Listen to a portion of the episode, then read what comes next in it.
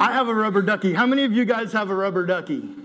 Oh, yeah. Oh, more than I thought would. All right, yes, you guys are my friends. So my rubber ducky's awesome though because he is a little mariachi player. See that?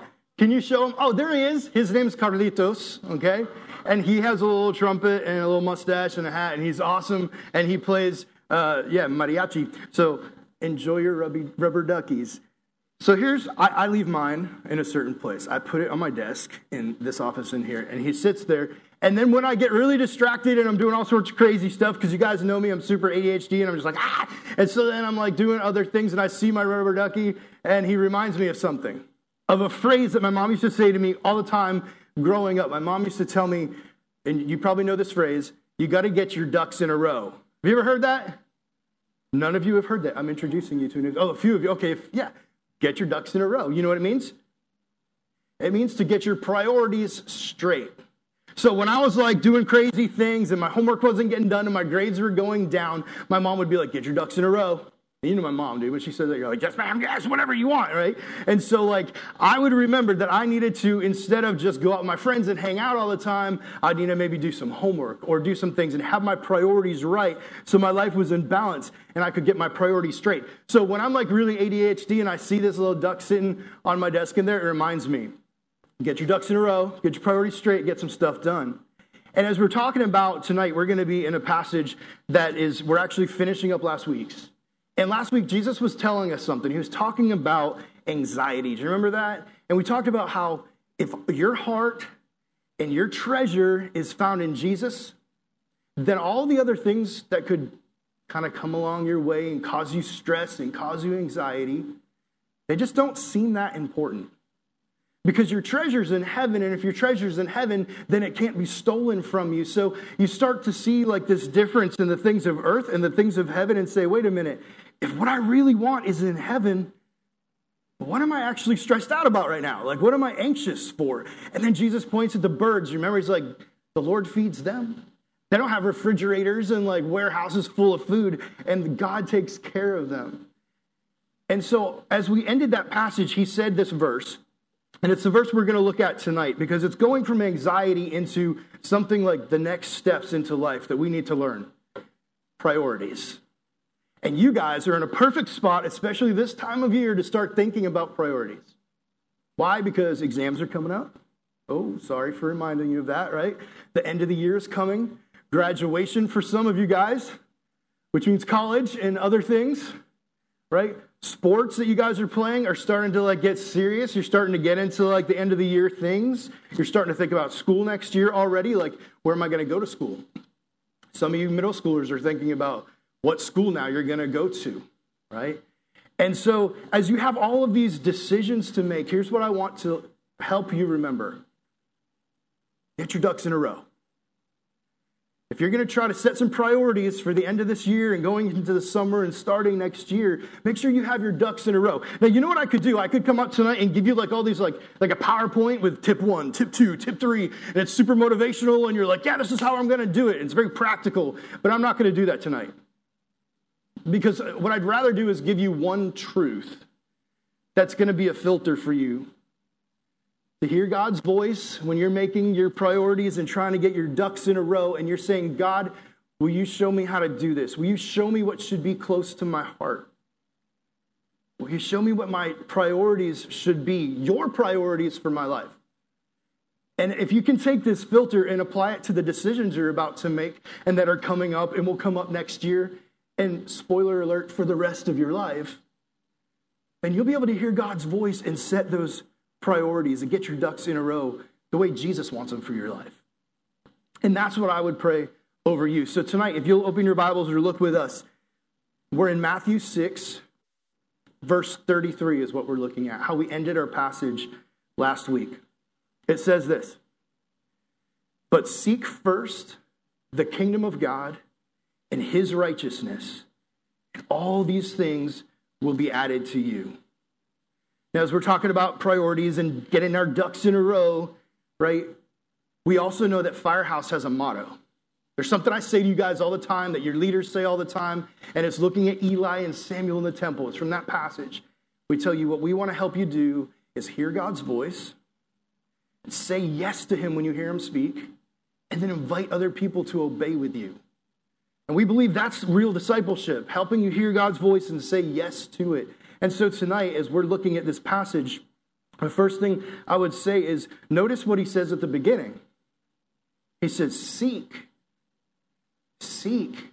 A lot of us are sitting around thinking that God's will is going to stumble on us. Like, we're going to be like, all right, I'm just chilling, God. And whenever I hear that voice somehow pop out, then I'll go and I'm just going to chill. And until then, I'm just going to be playing video games so you can find me at the Xbox. You know, like it's one of those. I just do my thing. And then maybe God will tell me eventually along the way. But this passage actually says, seek, like listen for God's voice. Actively be listening.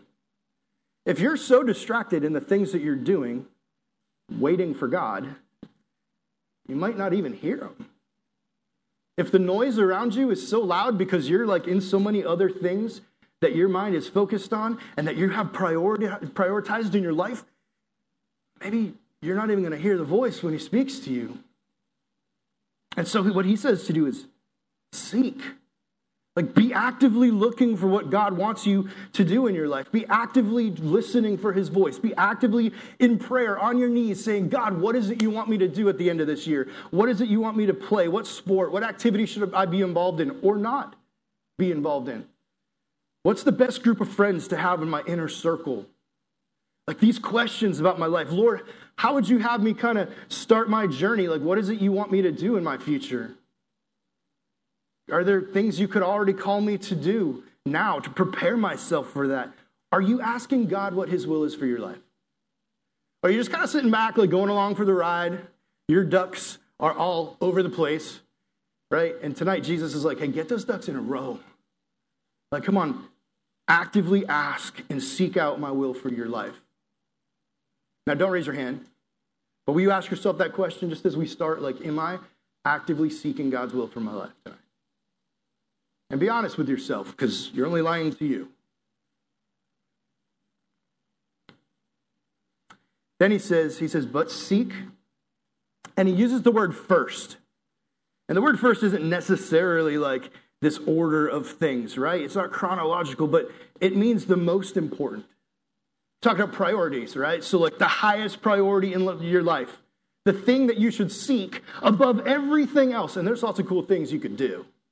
Like your time can be filled with all sorts of awesome activities. You guys live in one of the coolest times of human history, right? There's so many amazing things you could be a part of, and there's so many destructive things you could be a part of. You get a lot of choices at your disposal, a lot of potential. And so I want to encourage you as you're looking at those choices. Jesus says, seek first, of highest priority, the thing that you should want most the thing you should sacrifice other things for, the thing you should pour your time and your heart and your energy into. That's what Jesus wants you to seek in that way. The top of your priority list, your first duck in the row. And then he says this he tells us what he wants to seek. Here's your filter seek first the kingdom of God. And I had you probably up until I said, kingdom of God. And then you're like, wait, what? Can't just like walk down the street and there's this castle down there and I walk in and there's a big sign, Kingdom of God, welcome, like take a ticket. Like, how do you, what is the kingdom of God? What is he talking about here? So I'm going to walk you through that real quick. Here's some verses to help us understand what he means. First, we're looking Old Testament. Let's go way back. Let's take a little journey to the past. Zechariah 14 9. You're like, Zechariah who? Right, Zechariah, he was old prophet. Zechariah 14 9 says this, and the Lord will be king over all the earth. You hear that part? On that day, the Lord will be one and his name one. This is a prophecy. Zechariah was a prophet, so he was talking about the future when Jesus would come. When this Messiah would come and he would die on the cross and he would raise again and usher in a new kingdom. A kingdom that God rules. Sin is defeated, death is defeated. It can no longer drag you down if you believe in Jesus. Death is no longer your end. If you believe in Jesus, you have eternal life promised to you. It's a new kingdom, it's a new life, and God is the ruler. And He wants you to keep that as your highest priority. Looking forward to that day, you get to see Jesus face to face. The day you get to walk through the gates of heaven into eternity and be like, I get to spend the rest of eternity with God in this unbelievable existence. Kingdom of heaven. And Zechariah promises that it's coming. And then we jump ahead and we go to Mark 1:15. It says, and saying, the time is fulfilled. Prophecy from Zechariah, and in Mark we see it's fulfilled. The time is fulfilled, and the kingdom of God is at hand. Repent and believe in the gospel. Jesus was always preaching these words repent and believe, repent and believe, right? Why? Because his kingdom was at hand. Like what was happening was that Zechariah promised Jesus would come. In Mark, we see Jesus here to do for a purpose. He had a mission. His mission was to bring his kingdom, which is salvation. It's eternal life for you. It's to change everything, to wipe out the old universe and make something brand new for us. That was Jesus' mission. And when he came to die on the cross, he was ushering that kingdom in. Do you hear his advice because of that? Repent and believe. Some of you guys are just like, well, I like the, that kingdom sounds awesome. I want to be a part of that. But here's how he says you can be a part of it you repent and you believe. And that's where we get lost. Because a lot of us don't want to give up the old life. I like how things are. We enjoy this. This feels good. This is cool for now. Like Jesus says, repent and what repentance is, you turn around completely 180 degrees and you go the other way. And he's, he's saying, leave your old life back here and follow me, a totally new direction. Give up sin, give up flesh, give up chasing after physical things, and start opening your eyes up to eternal things that will last forever, that will blow your mind, that are found in the kingdom of God. Repent and believe. In other words, trust in Jesus. There's one place for your trust and your faith. If you put it anywhere but that one place, it will fail you. You will be let down. Your heart will be broken, and you won't see anything come to fruition. But if you place your faith where it belongs, in Jesus, it will never fail you. He promises something that can't ever be taken away. It's eternal life, it's forgiveness of your sin. It's the fact that you get to go and stand when you die one day at the gates of heaven and see Jesus. He's like, Why should I let you in? because your blood is on me. You died for me, because I've placed my trust in you. You'll have an answer. But if you don't repent and believe when you reach the kingdom of heaven and you're standing at the gates, what will you say? What will convince God to be like, all right, come on in? There is nothing else. He says, that's it repent, and believe. Jesus literally came and changed our entire timeline. He changed history when he died on the cross. The whole world changed. You could go across the globe today and find churches all over the place, people that were touched by the gospel in cultures and countries so far away from where the cross actually took place. It has impacted our entire globe, and for thousands of years, it's done it. This was a big deal. Jesus came and ushered in a kingdom. And the way to get in is repenting and believing. Matthew 19, 14, he says, it says, But Jesus said, Let the little children come to me and don't hinder them, for to such belongs the kingdom of heaven. You're like, how do I like have that kind of faith? What kind of faith is it to get into the kingdom of heaven? You don't have to be a theologian. You don't got to go to Bible school. You don't need a degree. You don't have to be a missionary or even a martyr for the cause. You don't have to be a pastor. You just have to have the faith of a child. It sounds easy. It sounds like something all of us could do. It's so hard for so many of us to just believe, not have to have all the answers, not have to have everything figured out and all the calculations done. Just like a child, be able to say, I know you're real. I know you came.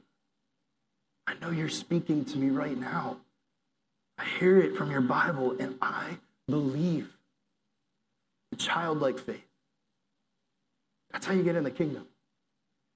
That's the faith that's required. You're like, Rob, I don't have it all figured out. I don't know all the answers. It's okay. Do you believe like a child?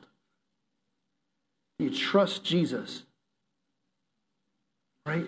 We don't, we don't live by sight. We live by faith. Repent and believe and do it with childlike faith. John 33 says, Jesus answered him, Truly, truly, I say to you, unless one is born again, he cannot see the kingdom of heaven.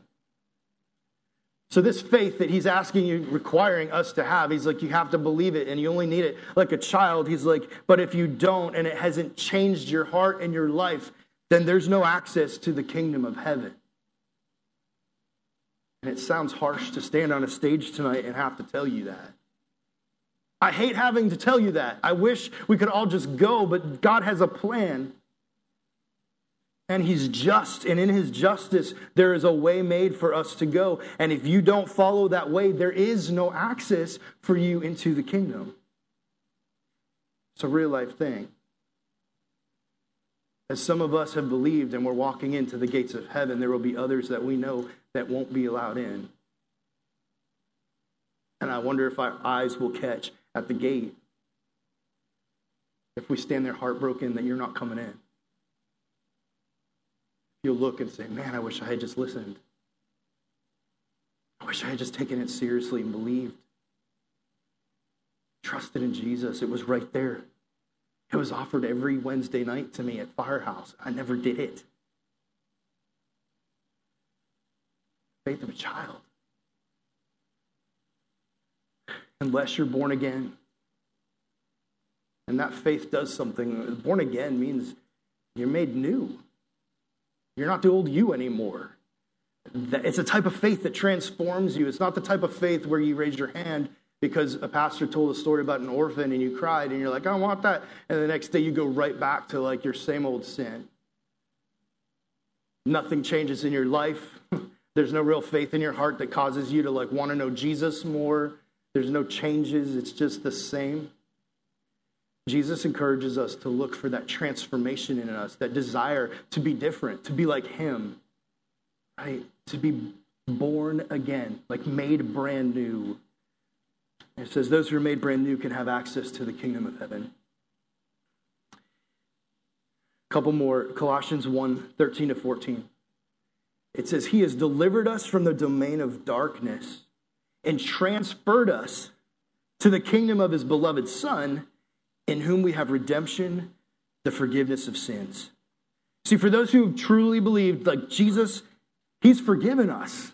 But when you place that faith in Him, that childlike faith, He forgives you and makes you part of His family. He literally takes you out of this kingdom that we're living in, in the world, and sin and brokenness with no hope, because we're not going anywhere but hell. And then when you place your faith in Jesus, he takes you out of that. Says he transfers you into the kingdom of light, into his kingdom. And it's the forgiveness of Jesus that causes you to get off this train that's going to hell and get on this train that's going to heaven. And it's only by Jesus' grace that it happens. You're like, well, I'll, I'll just behave for the rest of my life. I'll be good now. No, you won't. Like, it won't work. It's not good enough. Faith in Jesus is the only thing. But I'm a really good person. You might be, but you're not good enough because He wants perfection and you're not perfect. You've already messed up. You've already committed this sin. The deed is already done. You were born imperfect. But why are you fighting it? He's made a way. He's standing over here going, Come on, get on board. Would you place your faith in me, trust in me, come with us. Follow me to heaven. Follow me through the gates into the new kingdom that I've just made. You don't have to stay over there. Why on earth would so many of us stay on this side? Looking at Jesus going, let's go. We're like, no, go without me. I'd rather stay here and head to hell. You, you guys go ahead. Like, trust in me. I want to forgive you. I want a relationship with you. Get on board. And then he says, this is the last uh, verse I'm going to share with you. It says, Not everyone, in Matthew 7 21, not everyone who says to me, Lord, Lord, will enter the kingdom of heaven. But the one who does the will of my Father who is in heaven. There's a lot of people that are going to go to Jesus and, and do that thing I talked about a minute ago where we're like, well, yeah, I went to youth group. I grew up in the South, you know, I'm a Southerner, I'm a conservative, I'm a, I'm a, I'm a Republican. You know, I'm going to heaven. It's not enough. It's not what he asked for. Those might or not might or might not be good things, but it's not what he asked for. There are a lot of people who are going to think they know Jesus because they've read the Bible once or twice, or they've gone to church, or they have a Christian family, but really they haven't done the one thing He's asked them to do, which is take their life and lay it at His feet and trust Him for salvation because it never changed their life and they don't look any different. We're just doing church thing, but inside we're just as dead and broken as we were before. We're walking around miserable like zombies, walking dead, and there's no new life inside of us that's causing us to look to Jesus with hope, peace in our heart, with love that only He can give us. We're not experiencing the, the fruit of the Spirit that Jesus gives when we join His kingdom. And so we go to Him, we're like, Lord, Lord, you know what He says to us? I don't know you. I never met you. Like you've never trusted in me. You went through the motions. Listen to me, church kids. It's easy to be a church kid and miss the boat. It's easy to think you're saved because you've been in this church culture, in this space under these songs and teaching, and you're like, man, I must just be saved. And it's easy to miss the whole thing because you weren't even paying attention to what was said over and over again. The message says to repent and to believe. Have you repented? Have you truly had a moment with Jesus where you said, I, I give you all of me? I'm making a 180. This old life is yours. I repent and I trust you alone to save me. Because that's all that works. That's the what you were designed for. That is the solution to our sin problem. And if you're not doing it, he looks at you and says, Depart from me. I don't know you. You can't get into my kingdom. I want you to be in the kingdom of Jesus. I do. So I stand up here every Wednesday night. I keep telling you over and over don't miss it. Jesus shows us this. He teaches us how to pray. If you remember the Lord's Prayer in Matthew 6 10, part of the Lord's Prayer actually says, Your kingdom come, your will be done on earth as, as it is in heaven, without all the stuttering, right? Your will be done. Jesus actually wants believers to pray in a way where we desire his kingdom to come. Like, I want to see you, Jesus. I can't wait for the day that you come back and I get to see you face to face the guy who died for me, who rose again from the dead, who walked on water, like this Jesus who's loved me my whole life and walked with me and given me hope. I can't wait for you to come back. Your kingdom come, like let it come, Jesus. And in the process, let your will be done. I want to follow you. I want to live like you. I want to give up my sin and my past, and I want to be like you, Jesus. He's like, pray like that. Let that be the heart of your prayer every morning when you wake up, every night when you go to bed, and all day long. Will you pray that prayer? Will you desire to be like Christ? Will you desire to see his face? Because Jesus is the only one who can bring you into the gates of heaven. We're celebrating Easter this Sunday. If you didn't know why we're having an Easter egg hunt and you thought we were just weird, it's Easter Sunday, okay? And Easter, we celebrate the resurrection of Jesus. And you know what the resurrection of Jesus brings? It's the entrance of his kingdom on earth salvation, eternal life, the kingdom of God. And so we get to celebrate this Sunday that Jesus rose again and that he brought his kingdom. And so tonight we're talking about this kingdom because we're talking about priorities, talking about getting our ducks in a row and his resurrection gives us our priorities. The kingdom of Jesus is what causes us to know what we should or shouldn't do in our life because we use it as a filter. We say, Jesus, above everything else I'm doing, I want to seek your kingdom. I know soccer and volleyball and tennis and football and basketball and all these things that take up like a billion hours of my week that I like sell my life to all the time for practice is so important, but then I don't ever get to go out and share the gospel with people or read my Bible or pray or help the people that I know in my group that are hurting and be part of the church or show up and hear God's word in Firehouse or Sunday mornings. I know your grades are super important, but are they the kingdom of God? Is your 4.0 going to get you through the gates of heaven? Is your 4.0 where you're going to find Jesus and peace in Him? Where you go to college? I see smiles. I know I'm hitting areas, right? These are nerves because these are real things that we prioritize above the kingdom of God. I know I've been there. I was in high school. We think they're so important right now. Like that's our whole life. The kingdom of God is so much bigger. And when you get to heaven, no one's going to ask you what your final GPA was. I'm not saying it's not important. I'm not saying you shouldn't study. But when you're making your priorities, it better not be the top of the list. That sport that's keeping you from chasing the kingdom of Jesus shouldn't be the top of the list.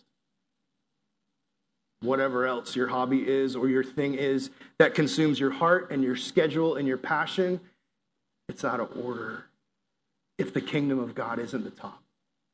Making time to love and serve and grow closer to Jesus should be the thing that you carve out first in your schedule and say, if there's time after that, then I'll do other things. But the most important thing in my heart in life is being close to Jesus. I want to seek the kingdom and his righteousness, it says. Oh, that's hard, especially today. How many choices are you having to make all the time? We can choose between what's right and what's easy. we can choose between doing what's right and getting that good grade, even though it means cheating, or getting away with something, even though it means lying, or get that instant gratification, even though it means lust, looking at porn, being inappropriate in a relationship with our boyfriend or girlfriend. You list it. You list the decisions that you're going to have to make between righteousness and chasing after what's right in the kingdom of God or the thing your flesh really wants.